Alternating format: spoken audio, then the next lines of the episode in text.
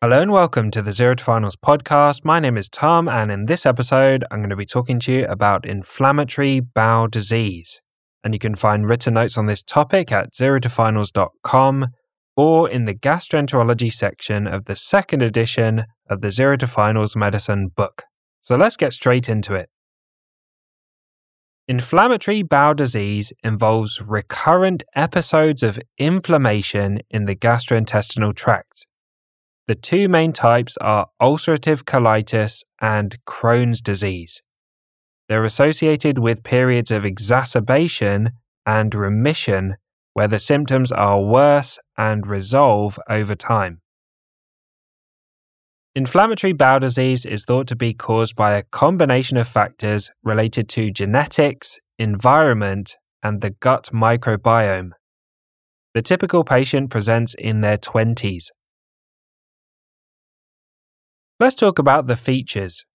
The general presenting features of inflammatory bowel disease are diarrhea, abdominal pain, rectal bleeding, fatigue, and weight loss.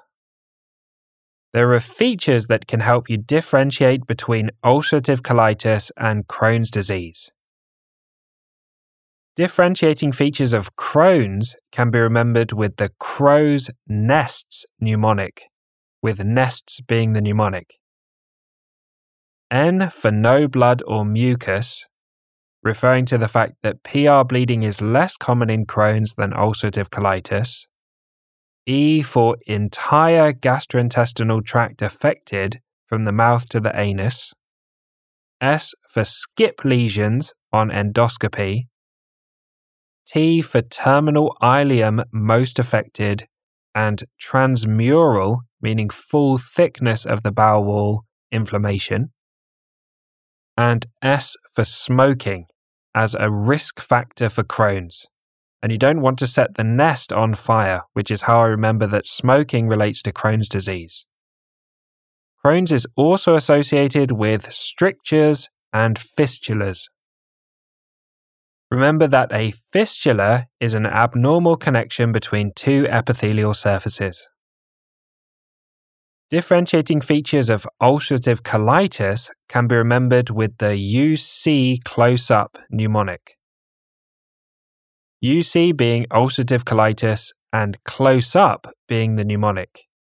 C is for continuous inflammation, meaning no skip lesions like you'd find in Crohn's disease. L for limited to the colon and rectum. O for only the superficial mucosa affected. S for smoking may be protective, meaning that ulcerative colitis is less common in smokers. E for excrete blood and mucus. U for use aminosalicylates as part of treatment. And P for primary sclerosing cholangitis, which is particularly associated with ulcerative colitis. A Tom tip for you, it's common for exams to give you some features and ask you to determine whether the patient has Crohn's or ulcerative colitis.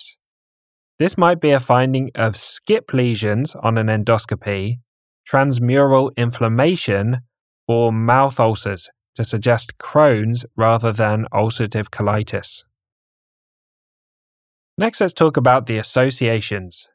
Many associated conditions can occur in patients with inflammatory bowel disease, including erythema nodosum, which is tender red nodules on the shins caused by inflammation of the subcutaneous fat, pyoderma gangrenosum, which is a rapidly enlarging painful skin ulcer, enteropathic arthritis, which is a type of inflammatory arthritis, primary sclerosing cholangitis, which occurs particularly associated with ulcerative colitis, and red eye conditions, for example, episcleritis, scleritis, and anterior uveitis. Next, let's talk about investigations.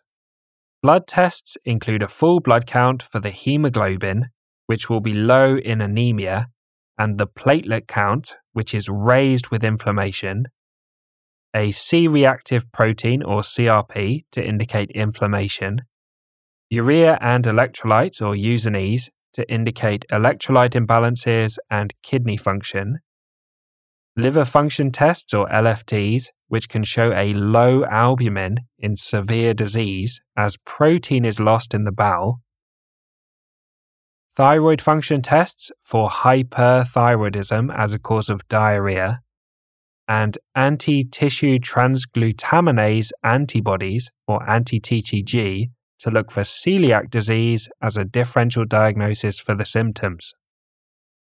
Stool microscopy and culture can be used to exclude infection as a differential diagnosis, for example, salmonella infection.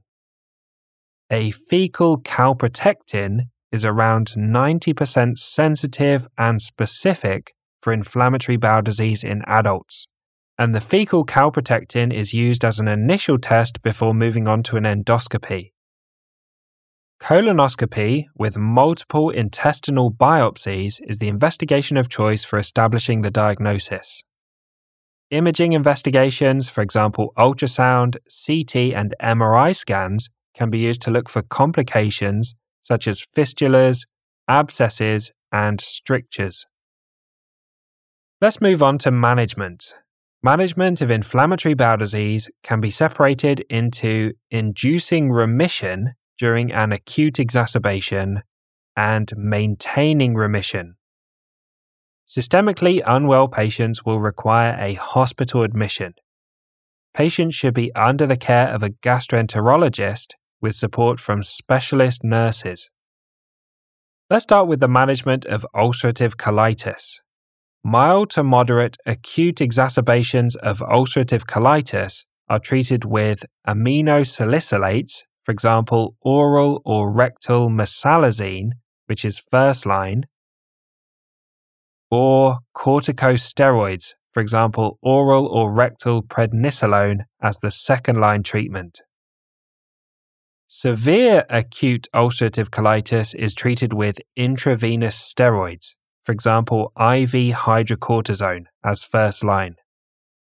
The other options for severe acute ulcerative colitis include intravenous cyclosporin, infliximab, or surgery. Options for maintaining remission in ulcerative colitis are aminosalicylates, for example, oral or rectal mesalazine, first line, azathioprine, or mercaptopurine. Ulcerative colitis typically only affects the large bowel and the rectum. Therefore, removing the entire large bowel and the rectum, which is called a panproctocolectomy, will remove the disease. After a panproctocolectomy, the patient will either have a permanent ileostomy or an ilioanal anastomosis, or J-pouch.